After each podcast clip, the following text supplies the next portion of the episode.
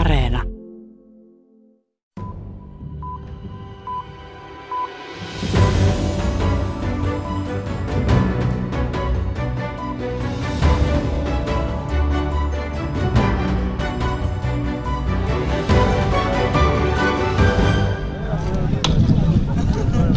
Koboltti on akkuteollisuudelle kriittisen tärkeä metalli ja suurin osa maailman koboltista kaivetaan Kongon demokraattisessa tasavallassa.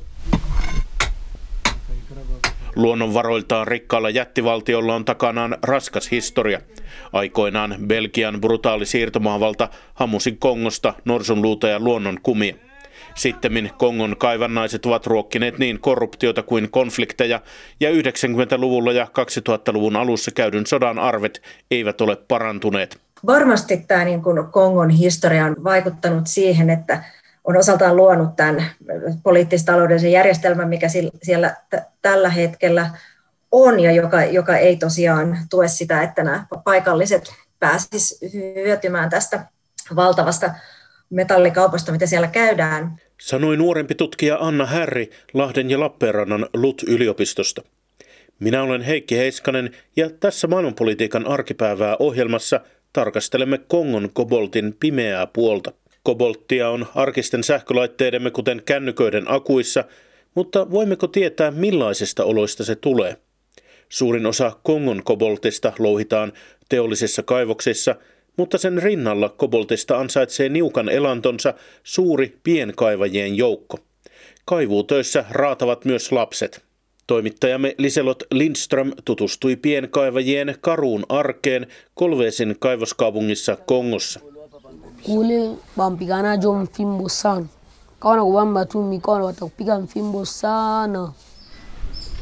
Lapset kärsivät täällä todella paljon.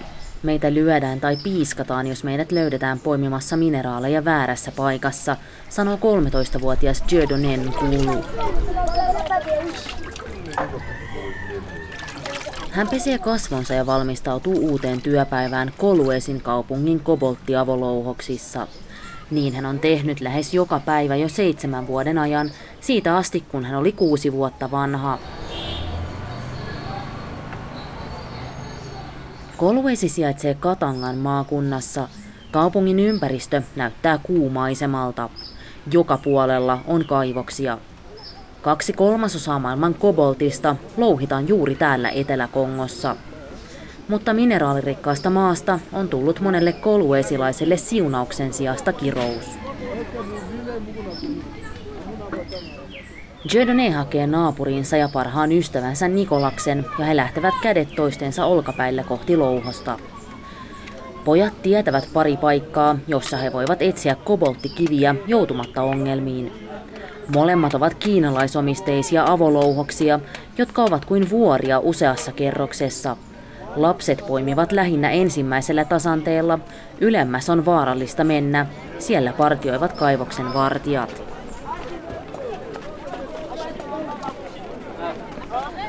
Lapsia on täällä joka puolella. He pesevät mineraaleja louhoksen vieressä olevassa joessa, he myyvät vettä pienissä kojuissa, he juoksevat rinnettä pitkin ylemmäs kaivosvuorelle ja he poimivat kiviä säkkeihin, jotka tulevat painavimmiksi ja painavimmiksi. Pienet kädet kaivavat tottuneesti huokoisessa maassa. Pojat lyövät pienillä kivillä isompia ja siten Dieudonné ja Nicolas huomaavat, jos isossa kivessä on kobolttia tai kuparia. Silloin se päätyy säkkiin.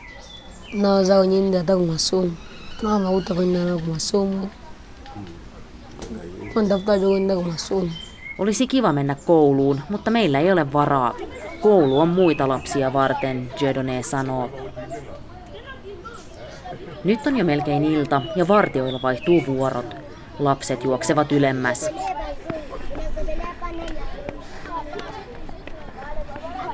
Pieni tyttö punaisessa mekossa näyttää noin 9-vuotiaalta. Mekossa on kirjailtuja valkoisia kukkia, mutta punaista väriä himmentää paksu pölykerros. Hän poimii varovasti säkkiinsä kiviä. Vieressä poika kaivaa lapiolla. Näin korkealta on upeat näkymät kaivosten ja kaupungin ylle.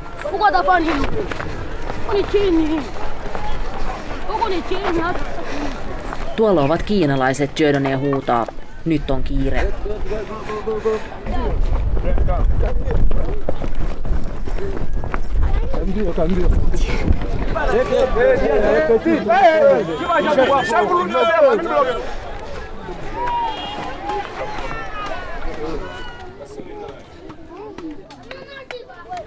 Suurin osa maailman koboltista louhitaan koneilla suurissa teollisissa kaivoksissa.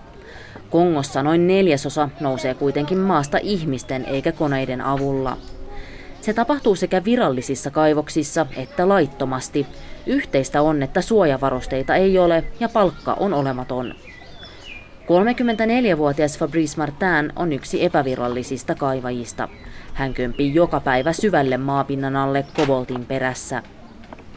Hän on juuri tullut ylös 30 metriä syvästä reiästä. Se on portti tunneliverkostoon, joka jatkuu jopa kilometrejä maan alla. Fabrice Martinilla on vahvat käsivarret ja väsynyt ilme. Hänen työnsä on hengenvaarallista.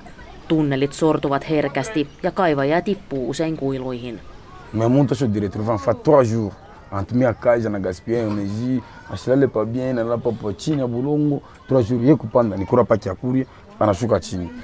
Joskus työskentelemme tunneleissa 3 päivää ilman ruokaa. Nukumme siellä maapinnan alla. Käteen ei välttämättä jää juuri mitään, koska pitää vielä maksaa malmin pesemisestä ja kuljettamisesta markkinoille, hän sanoo. Kun Fabrice Martin puhuu markkinoista, hän tarkoittaa Musompon mineraalimarkkinoita Kolwezissa. Me ollaan nyt täällä Musompon markkinoilla ja tänne siis tuodaan kaikki epävirallisesti ja laittomasti louhittu koboltti Kolwezissa. Ja näitä markkinoita kontrolloi kiinalaiset ja ne ei tykkää siitä, että siellä kuvataan. Katsotaan siis, mitä me saadaan. Sisällä näkyy kiinalainen mies setelitukku kädessään ja seinällä roikkuu hinnasto. Mitä korkeampi kobolttipitoisuus, sen paremman hinnan säkistään saa. Kiinalaiset määrittävät hinnan koboltille, jonka ostavat kongolaisilta. Fabrice Martin on varma siitä, että kiinalaiset huijaavat heitä myös toisella tavalla.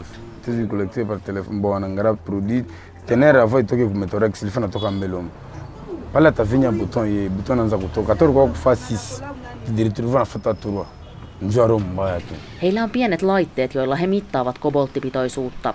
Minulla ei ole mitään mahdollisuutta varmistaa, että kobolttipitoisuus on se, mitä he väittävät. Jos se olisi vaikka 6%, he saattavat hyvin sanoa, että se on 3%. Heillä on pahat sydämet, Fabrice Martin sanoo.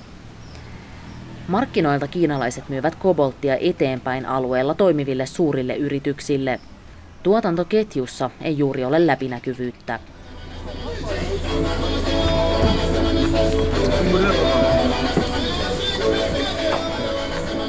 Kiina on maailman suurin koboltin jalostaja.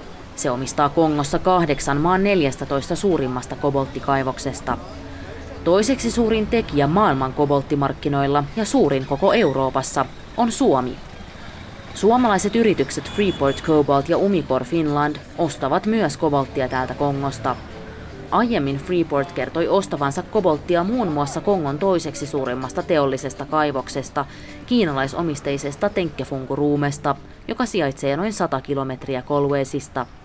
Nyt he eivät suostu kertomaan yhtään, mistä ostavat salassapitosopimuksiin vedoten, mutta vakuuttavat, etteivät osta käsinkaivajien tai lasten louhimaa kobolttia.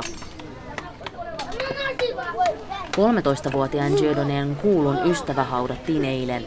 Hän oli poiminut kobolttia paikassa, jonne poliisi teki iskun. Dieudonné näki vierestä, miten luoti lävisti hänen ystävänsä.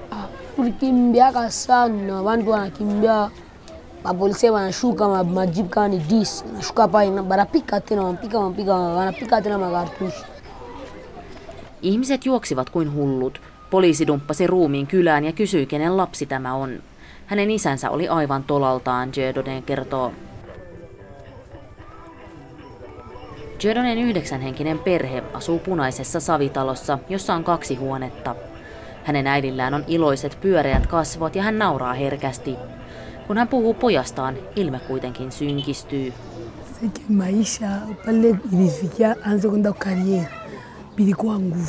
Elämä oli todella vaikeaa, kun hän aloitti kaivoksissa. Me ei saatu rahaa mistään ja hän ehdotti itse menevänsä sinne auttaakseen. Tämä elämä on kamalaa, mutta ei meillä ole vaihtoehtoja. Dieudonén isä on pitkä hoikkamies. Hän itsekin työskenteli käsinkaivajana ennen kuin joutui vakavaan moottoripyöräonnettomuuteen. Nyt hän puuhastelee puutarhassa. Hän napsii kuivuneita lehtiä pihan kasveista ja kastelee ruukkuja. Hän pyytää Jördonen apuun istuttamaan sitruunapuun juuri kaivamaansa kuoppaan.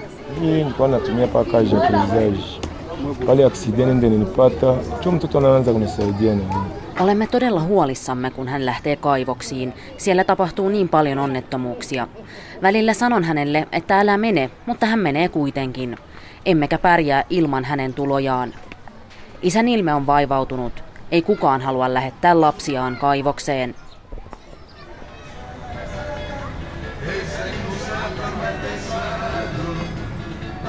Punamultaiselta pihalta näkyy kiinalainen kaivos. Se tulee lähemmäs ja lähemmäs. Isä pelkää, että se joku päivä nielaisee koko asuinalueen. Niin on käynyt muuallakin Kolwezissa. Hän kastelee sitruunapuun taimenta, vaikka ei tiedä, tuleeko koskaan näkemään sen hedelmiä. Kongosta raportoi Liselott Lindström. Anna Härri, Lappeenrannan ja Lahden teknillisen yliopiston, LUT-yliopiston nuorempi tutkija, kävitte itse tuolla Kolwezin alueella. Tämä oli osa eettisen kaupan puolesta ryn hanketta, jossa selvitettiin, onko eettinen läppäri mahdollinen. Miltä tuo Liselott Lindströmin kuvaus Kongosta teidän korvaanne kuulosti? No se kuulosti kyllä valitettavankin tutulta. Eli se, mitä mä itsekin siellä jouduin todistamaan käydessäni, oli, että valitettavasti lapsityövoima oli aika yleistä ja nämä pienkaivajien olot olivat hyvin, hyvin turvattomia, että he tosiaan sitä kobolttia kaivoi siellä käsin ja hyvin usein ilman minkäänlaisia työsuojeluvarusteita näissä syvissä onkaloissa. Ja itsekin tapasin ihmisiä, jotka oli sitten esimerkiksi loukkaantunut näissä onkaloissa sitä kobolttia kaivatessaan. Helposti voisi kuvitella, että teollisen mittaluokan koneistettu kaivostuotanto yksinkertaisesti työntäisi tällaisen käsivoimin tehtävän kaivamisen pois pelistä. Millainen teidän mielestänne siellä on suurten kaivosyhtiöiden ja näiden pienkaivajien suhde?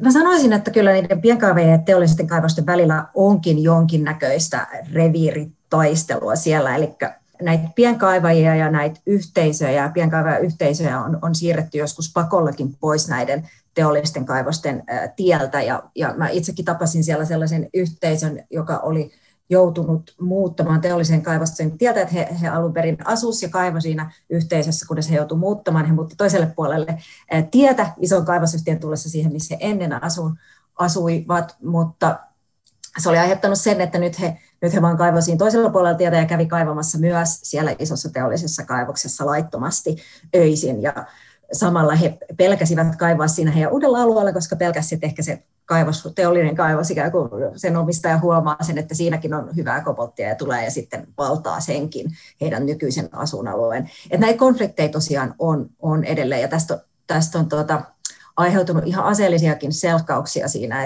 että nämä pienkaivat on ollut näiden teollisten kaivosten alueella sitten kaivamassa ja armeijakin on niitä joskus sieltä häätänyt pois. Millainen ylipäätään on viranomaisten suhde näihin käsityöläiskaivajiin? No se on ainakin ollut ongelmallinen, mutta mä sanoisin, että viime aikoina on ainakin yritetty tehdä jotain heidän hyvinvointinsa eteen, mutta mä en ole ihan varma vielä siitä, että näkyykö se kyllä missään.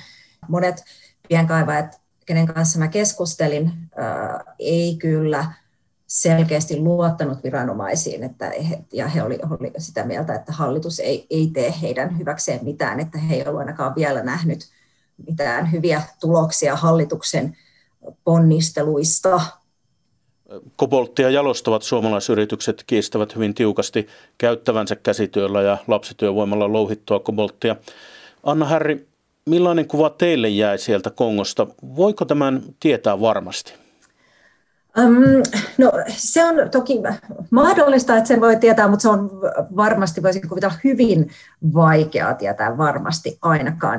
Et se, miten se tällä hetkellä se käsin kaivetun koboltin kauppa tapahtuu, on se, että sitä myydään sellaisissa pienissä epävirallisissa kioskeissa siellä kaivosalueella, eli nämä pienkaivajat myy sitä kaivamaansa kobolttia niissä kioskeissa, josta se sitten koboltti lähtee eteenpäin jalostettavaksi ja on havaittu erinäiset toimijat, ketkä on seuranneet ihan sitä Kobottia. Mä en itse päässyt seuraamaan, että minne se näistä kioskeista lähti. Ne on havainnut, että ne on saattanut päätyä kyllä näiden joidenkin isojen kaivosyritysten jalostamoiden ovelle. Ja arvioidaan, että tämä kaikki pienkaiveen kaivama koboltti päätyy sitten kuitenkin näihin samoihin teollisiin virtoihin ja raaka-ainevirtoihin loppujen lopuksi, kuin mitä tämä teollinen kobolttikin päätyy. Eli se kaikki sekoittuu ikään kuin samaan massaan, ja tällöin se voi olla tosi vaikeaa tietää, että mistä se joku tietty eräkobolttia on tullut. Ehkä siihen vielä haluaisin sanoa, että viime aikoina Kongon hallitus on ilmoittanut, että se pyrkisi ostamaan tätä pienkaivajien kobolttia erikseen, ja se pystyisi tällä tavalla pitämään ne pienkaivajien virrat erillään tästä teollisesta virrasta. Ja jos tämä johtaa sitten samalla siihen, että pystytään samalla jotenkin virallistamaan niiden pienkaivajien asemaa, varmistaa, että he saa hyvän hinnan, että heillä on turvalliset työolot, ja se olisi läpinäkyvämpää se pienkaivajien kaivamaan koboltti, niin silloinhan se voisi olla ihan tosi hyväkin ratkaisu, ja sitä ei tarvitsisikaan välttämättä silloin mitenkään yrittää vältellä sitä pienkaivajien kobolttia. Sanoi tutkija Anna Härri. Kuten siis kuulimme, Suomi on maailman toiseksi suurin koboltin jalostajamaa. Päätyykö 13-vuotiaan Giodonnen ja muiden lasten kaivamaa kobolttia myös Suomeen jalostettavaksi? Toimittaja Sara Rigatelli kysyi tätä amerikkalaistutkijalta, joka on käynyt Kongossa useita kertoja ja perehtynyt kobolttibisnekseen. Suomi on yllättävän suuri peluri maailman kobolttimarkkinoilla. Kiina dominoi, mutta jalostuksessa Suomen osuus on karkeasti 10% luokkaa. Suomen tärkeimmät kobolttiyritykset sijaitsevat Kokkolassa. Siellä Freeport Cobalt ja Umicore Finland valmistavat kobolttituotteita muun muassa akkuteollisuuteen, käytettäväksi niin sähköautoissa kuin kännyköissä. Valtaosa koboltista tulee Kokkolaan Kongon demokraattisesta tasavallasta. Kumpikaan yritys ei halunnut antaa Ylelle haastattelua. Ne vastasivat kirjallisesti ja vakuuttivat, että eivät jalosta lasten tai kenenkään käsinkaivamaa malmia, vain teollisesti louhittua malmia. Freeport Cobaltin ja Umicore Finlandin mukaan niiden tuotantoketjuissa on pidetty tarkkaan huolta siitä, että käsin ja teollisesti kaivettu koboltti eivät sekoitu. Tutkija Siddharth Kara on asiasta eri mieltä. No. Look, any company that says we buy cobalt from the Congo and we're able to trace our entire supply chain, either they... Hän on käynyt Kongossa useasti 10 kaivosalueella ja tekee parhaillaan kirjaa kobolttibisneksestä.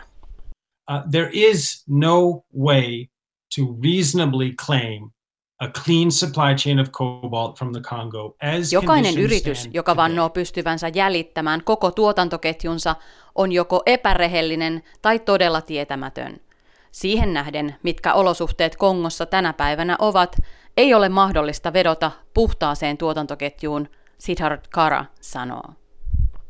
Hän kertoo seuranneensa kuorma-autoja, jotka ovat vieneet lasten kaivamaa kobolttia muun muassa rikastamoille, joista raaka-ainetta päätyy oletettavasti myös Suomeen.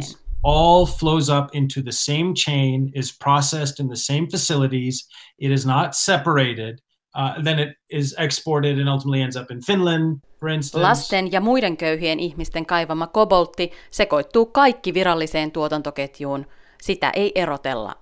Sitten se päätyy lopulta vientiin, esimerkiksi Suomeen, Kara väittää. Suomalaisyritysten mukaan ne pystyvät varmistamaan koboltin alkuperän tarkoin muun muassa kemiallisilla testeillä. Myös erilaiset koodit, sinetit, painotarkistukset ja asiakirjat auttavat pitämään huolen siitä, että käsikaivettua kobolttia ei joudu teollisen raaka-aineen joukkoon ketjun eri vaiheissa.